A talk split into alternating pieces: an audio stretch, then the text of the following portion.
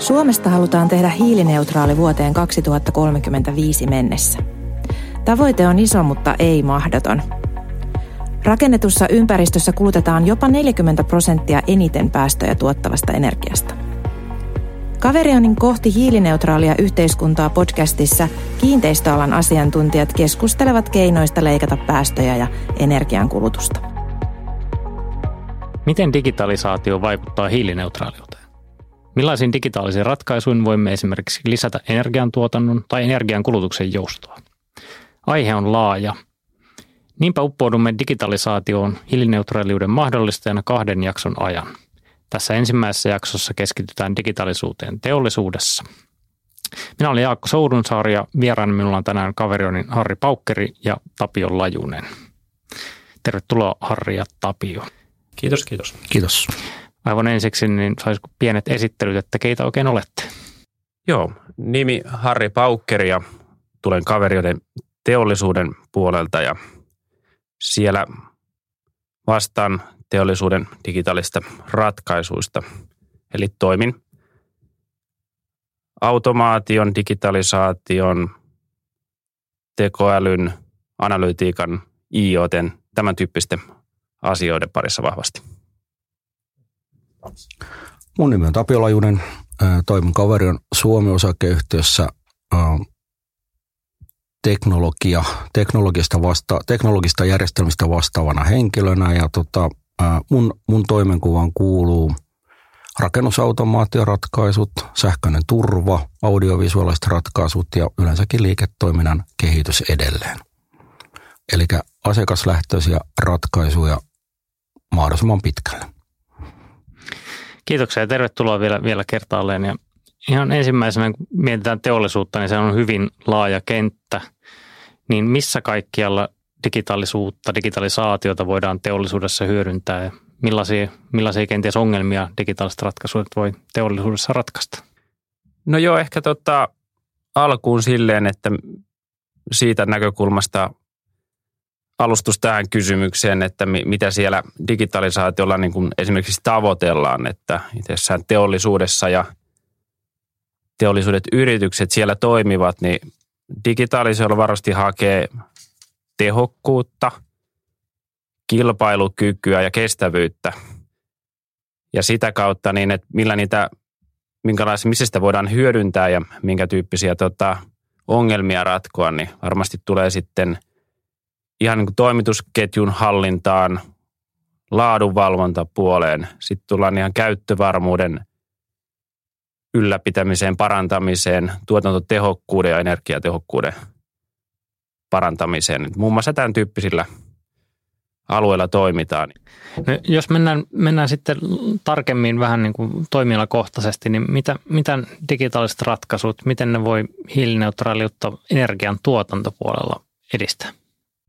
Joo, tämä on mielenkiintoinen kysymys ja itse niin kuin näen oikeastaan sen kahtena kokonaisuutena, että on itse se ää, itse se tuotantopuolinen laitoksi, jolla se energia tuotetaan ja toiset, millä se jaellaan, jakelu ja siirto siitä energiasta, niin niiden, niiden tuotantolaitosten sekä jakelun kannalta kriittisten tota, pumppaamojen ja muuntamoja, tämän tyyppisen niin kuin käytettävyyden ja tota, varmistaminen, että ne toimii luotettavasti, pystytään luotettavasti toimittamaan lämpö ja sähkö – asiakkaille ja tuottamaan se siellä laitoksissa. Eli semmoinen siihen liittyvä käyttövarmuus, predictive maintenance, ennustava kunnossapitopuoli on yksi kokonaisuus ja sitten toisena on itse sitten sen tuotannon optimointi.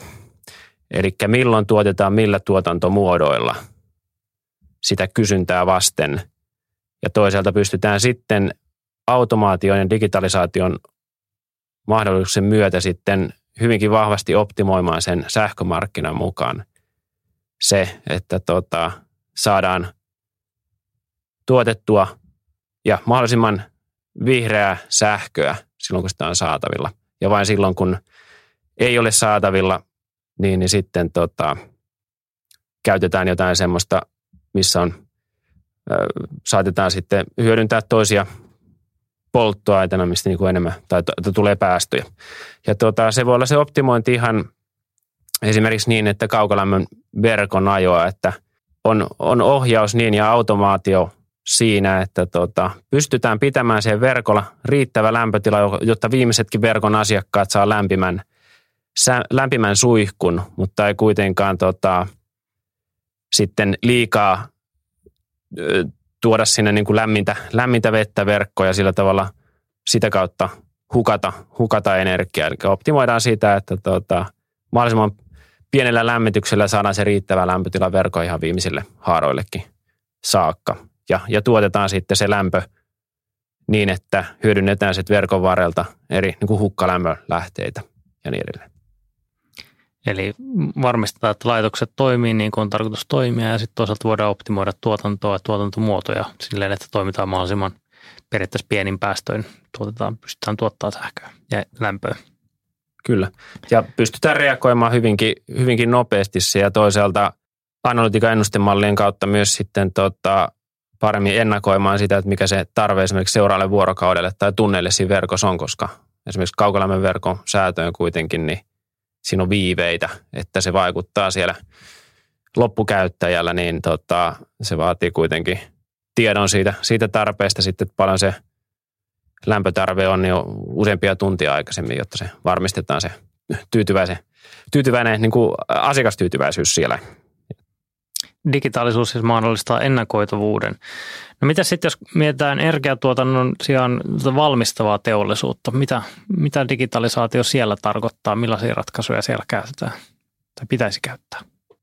Joo, no siellä on, voisi pari, pari esimerkkiä, että ehkä niin kuin tuotannon tehokkuuteen ja toisaalta tämmöisen niin kuin Ää, ja siellä niin kuin hävikin, hävikin poistamiseen ja kapasiteetin maksimointiin niin esimerkki esimerkiksi tota metsäteollisuudesta, että mitä voidaan tehdä, niin esimerkiksi siinä kun tulee tota sellutehtaalle tukit ja niitä lähdetään ottaan kuori pois niistä tukeista ja tota, otetaan se kuitupuu sieltä talteen, josta sitten jatko jalostetaan sitten – sellua, niin pystytään esimerkiksi siinä tota, konenäöratkaisuin niin sen, sen, sen kuorimon ajo optimoimaan niin, että saadaan maksimikapasiteetti siitä kuorimon läpi ja, ja toisaalta niin tota, minimoidaan tämmöisen sen, sen arvotkaan kuitu, kuitupuun ää, hävikki siinä vaiheessa. Niin se on niin yksi esimerkki tuolta puolelta. Toinen on sitten ehkä tota,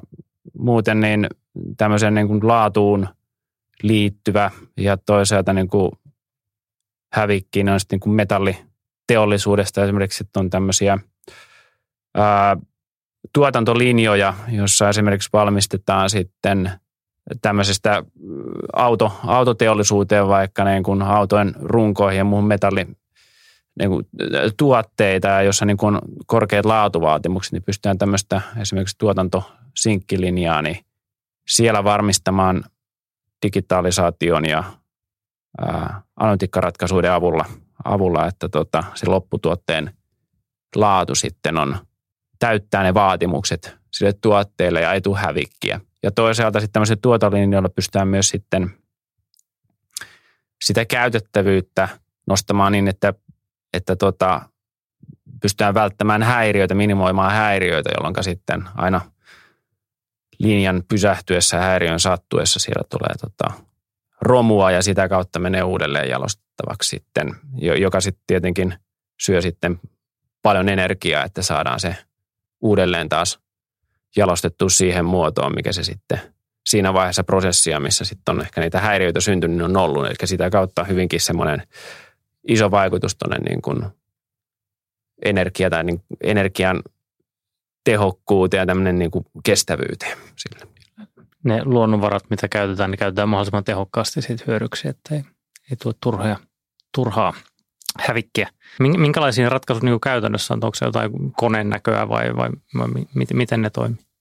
No konenäkö on yksi, yksi ratkaisu. Esimerkiksi jos tunnistetaan sitten ihan visuaalisesti sitten laatupoikkeamia ja päästään, päästään niihin kiinni, mutta tota, sitten on semmoisia, mitä sä kutsuu niin tuotteen golden patch, semmoisia, missä tota, käytännössä niin, niin mikä nyt, nyt viittaa jo nimikin sitten tämmöisen niin kuin kultainen erä, niin tämmöiseen erätuotantoon. Ja siinä taas sitten pystytään esimerkiksi silleen varmistaa se hyvä, hyvä laatu, että tota, tiedetään, että siellä on tuotantolinjalta niin tietyt parhaat tai hyvät erät. Ää, tunnistetaan, tiedetään jollakin spekseillä, että nämä on niitä ollut parhaita eriä, mitä meillä, meillä on ollut. Ja sitten tota, ja sitä kautta niin kuin niillä erillä niin esimerkiksi kouluttaa semmoinen malli, jota seurataan sitten jokaisessa uusissa erissä, että nyt tota, hyvissä erissä tämä tuotannon tulisi mennä tällä tuotteella, tällä valmistuksella, niin tämän mukaisesti. Ja jos siitä poiketaan, niin se nähdään välittömästi ja siinä on sitten mahdollisuus korjata siinä jo eräajon aikaan sitä, että tota päästään siihen niin kuin kultaisen erän käyrälle niin kuin siinä tuotannossa, jotta sitten loppu, lopputuotteen laatu on riittävän hyvä ja täyttää ne speksit. Mitkä tässä tapa- mitä digitalisaatio tässä tapauksessa niin mahdollistaa? Että, että voiko, voiko ihminen tehdä tuota samaa työtä? Voiko ihminen havaita niin tuollaisia ihmissilmin niin sanotusti vai onko se? Joo, tota, ehkä digitalisaatio tuo sen, sen tiedon siihen, että missä ne on ne ää, esimerkiksi poikkeamat, niin siihen hyvinkin niin kuin fokusoidusti esille, että ihminen varmasti monia asioita pystyy havainnoimaan, mutta sitten kun on isompia tuotantoprosesseja, niin se on käytännössä mahdotonta, että siellä on sitten tuhansia mittauksia ja, ja sitä kautta sitten siinä, kun hyödynnetään tekoälykoneoppimista ja laskentaa, niin sieltä pystytään sitten sit isosta datamäärästä nostamaan ne poikkeamat esiin, mihin tulee kiinnittää huomiota. Ja siinä voi olla silti ihminen hyvin siinä luupissa sitten tulkitsemassa ja tekemään toimenpiteitä, ellei se on viety siihen asti, että se jo automaattisesti säädetään, että se niin kuin automaatio sitä ohjaa. Mutta nimenomaan se, että tota, siitä valtavasta datamäärästä niin pystytään sitten poimimaan ne, ne asiat, johon sitten ihmisen tulee kiinnittää huomiota. Se asiantuntija se, kuka sen prosessi ja tuotannon tuntee ja sillä, sillä tavalla pystyy tehokkaasti reagoimaan niihin ongelmiin siellä ja tekevään korjaavat toimenpiteet. Ja samalla säädetään vähän niin kuin ihmisten työtä, työtä niin kuin sopimaan siihen digitalisaatioon. Kyllä joo. Et digitalisaatio itsessään, niin tota, se, että tota, hyvin keskeinen osa on se ylipäätään sen toimintamallien muuttaminen ja sen digitalisaation tota, myötä. Ja tota, senpä tähden monesti, että jos, jos sitä ei pysty tekemään, niin vaikka olisi kuinka hienot ratkaisut, niin se ei niin kuin näy siellä, siellä tota, ne hyödyt, mitä sillä tavoitetaan. Että se on, tavoitellaan, että se on ihan, ihan keskeinen osuus siinä, että se muutoksen toteuttaminen ja toimintamallien muuttaminen sen myötä. myötä. Ja tällä tavalla se vaikuttaa sitten – asiantuntijoiden ja esimerkiksi niin kuin tehtaalla tai laitoksella toimivien henkilöiden tota, siihen työnkuvaajarooliin. Ja varmasti tänä päivänä pitää ja saa sitten tavallaan tietyllä tapaa ehkä u- u- oppia uutta ja, ja kehittyä ja, ja, ja joutuu ehkä sitten omassa työkuvassa vähän laajemmin sitten tekemään toimenpiteitä, mitä, mitä aiemmin sen digitalisaation myötä ja sen, sen niin kuin tuomien mahdollisuuksien hyödyntämisen myötä. Yes. Sä tuossa äh, teollisuuslaitokset on niin valtavia, valtavia komplekseja tyypillisesti ja niiden huolto ja kunnossapito ei ole, ei ole mitään kauhean yksinkertaista hommaa. Ja sä tuossa aikaisemmin mainitsit tuon ennakoivan kunnossapidon ja, ja mitä, mitä se oikein tarkoittaa ja, ja minkälaisia, tuleeko jotain konkreettisia esimerkkejä, että miten, mitä sillä voidaan vaikka löytää tai, tai miten se parantaa, parantaa toimintaa? Joo, no varmasti esimerkkejä hyvinkin, hyvinkin monenlaisia ja erityyppisiä paljon, mutta tyypillisesti ähm, tämmöiset kriittiset, esimerkiksi pyörivät laitteet tai pumput ja puhaltimet on siitä, mistä paljon, paljon tullaan, äh, saadaan niin kuin havaintoja, että pystytään sitten näkemään, että esimerkiksi jonkun kriittisen laitteen, se voi tulla värähtelyistä tai paineista tai lämpötilamuutoksista poikkeamista, mistä siihen päästään kiinni, että nyt siellä on ollut alkava vikaantuminen ja, tai alkanut tapahtumaan jotain muutosta, mitä päästään sitten selvittämään ja toteamaan. Esimerkiksi jos värähtelyihin pikkusen sitä, sitä käydään läpi, niin, niin monesti siinä sitten tota, tämmöinen voi vaatia sen, että siellä käy niin kuin asiantuntija vielä ottaa vaikka joltain – turbiinilta mittaukset paikallisesti ja tutkimassa tarkemmin, että minkä tyyppinen se vika on. Mutta tehokkaasti päästään sitten tota, niin kuin analytiikka koneoppisen kautta varhaisessa vaiheessa niihin alkaviin vikaantumisiin kiinni jo olemassa olevalla datalla ja sitten siitä, siitä tota sitten on aikaa tutkia tarkemmin vikaa ja suunnitella se esimerkiksi sitten tulevaa vuosihuoltoa, jos se oletetaan, sinne asti kestää tai, tai jos se ei, niin tehdä sitten nopeammat suunnitelmat ja toimenpiteen sen asian, asian korjaamiseksi, mutta kriittiset laitteet, pumput, puhaltimet, ihan niin kuin prosessipoikkeamia tai venttiilivikaantumisia, tämän tyyppisiä, että saattaa olla sitten siellä ihan virtauksissa ja tämän tyyppisissä, niin havaita sitten sitä kautta, että nyt siellä on poikkeama ja ongelma, mitä pitää tutkia. No jos mietitään, katsotaan, käännetään katse vähän tulevaisuuteen tai tulevaisuutta kohti, niin millaisia uusia ratkaisuja markkinoilla on, mitä ei kenties tällä hetkellä vielä riittävästi hyödynnä tai, tai millaisia ratkaisuja on tulossa?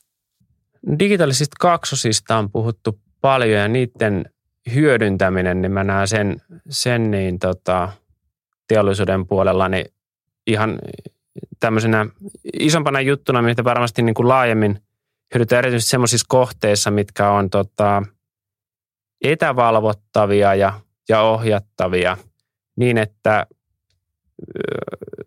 vesivoima itsessään, siellä on lähtökohtaisesti kaikki laitokset ohjataan etäältä ja pumppaamot. No sitten on energiapuolelta muutenkin niin kuin sähkö- ja lämmön jakelu.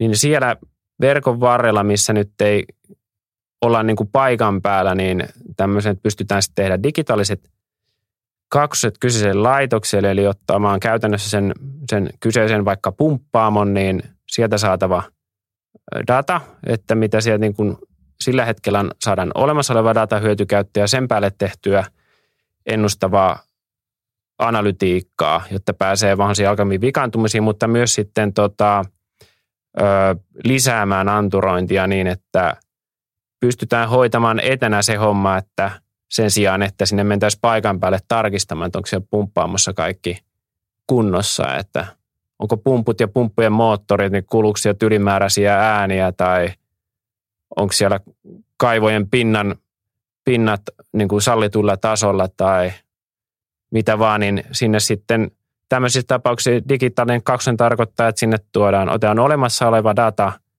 käytetään se fiksusti, analysoidaan ja sen lisäksi tuodaan tarvittavat lisäanturoinnit, voidaan ottaa äänianalytiikkaa, ää, kuvaa tai kameraa sinne, että nähdään vielä ihan niin kuin etäältä se laitos, niin kuin miltä siellä sisällä näyttää ja ympäristössä. Ja tota, sitä kautta niin pystytään niin kuin tehdä merkittäviä parannuksia siihen, että jos on tyypillisesti käyty ne laitokset kiertämässä viikoittain ja tarkistamassa, että onko siellä kaikki ok, niin pystytään nyt mini, minimoimaan tavallaan tai teho, tehokkaammin hoitamaan ja tehokkaasti hoitamaan etänä sille virtuaalikierros sen digikaksosen avulla, että siellä on kaikki ok ja toisaalta, jos siellä ei ole OK, niin sen digikaksosen ja avulla saadaan niin kuin välittömästi tietoa, että nyt siellä on alkanut joku poikkeama ja sitten pystytään suunnitellusti tekemään korjaavat toimenpiteet ja näin niin kuin varmistamaan se, se tuotanto ja esimerkiksi niin kuin jakelu lämmön tai sähkön, jos, jos niin kuin energiasta puhutaan. No tekoäly on puhuttanut tässä aika paljon viimeisen, viimeisen talven aikana. Millaisena sä näet tekoälyn roolin, roolin niin kuin teollisuudessa ja Joo, tuossa on toi, no tekoälyä sinänsä, niin äh, se on myös iso, iso alue ja aihe tässä, mitä jo nyt, nyt paljon puhuttu, niin siellä on näissä ennustavissa malleissa poikkeamien tunnistamissa, siellä on vahvasti tekoäly niissä mukana. Konennäössä on tekoälyä mukana niin edelleen, että se on tota, sitä sitä hyödynnetään, sitä on hyvin monissa ratkaisuissa siellä. Ja, mutta tota, ehkä nostan semmoisen, semmoisen tässä esiin, että miten itse on nähnyt, että tänä päivänä sitten teollisuusyrityksissä niin yhä enemmän tota, ää, pystytään nyt tämmöistä tekoälypohjaisia malleja ja analytiikkaa hyödyntämään sitä kautta, että yritykset on siirtänyt tämmöisiin niin kuin dataa pilvialustoille, missä se pystyy tehokkaasti ja niin kuin tarvepohjaisesti ja ongelmapohjaisesti ää, käsittelemään niin, että pystyy tota, esimerkiksi tehtaiden data tulee sinne pilvialustalle. Siellä on mahdollisuus se analysoida, tehdä koneoppivia malleja, visualisoida se data käyttöliittymissä tai palauttaa se automaatiojärjestelmä, jossa voidaan sitten tehdä automaatiojärjestelmässä esimerkiksi tämmöisiä ää, ylätason säätöjä, jolla ohjataan sitten tota, sitä, sitä niin kuin sen tekoäly tuottamien tulosten pohjalta. Että se, niin kuin se datan hyödyntäminen tänä päivänä aidosti niiden caseien kautta, mitä syntyy sieltä niin kuin ongelmalähtöisesti, niin siinä on niin kuin mun mielestä niin kuin menty paljon enempää ja varmasti lähi, lähivuosina niin otetaan taas iso harppaus eteenpäin siihen, mitä, mitä aiemmin on ollut.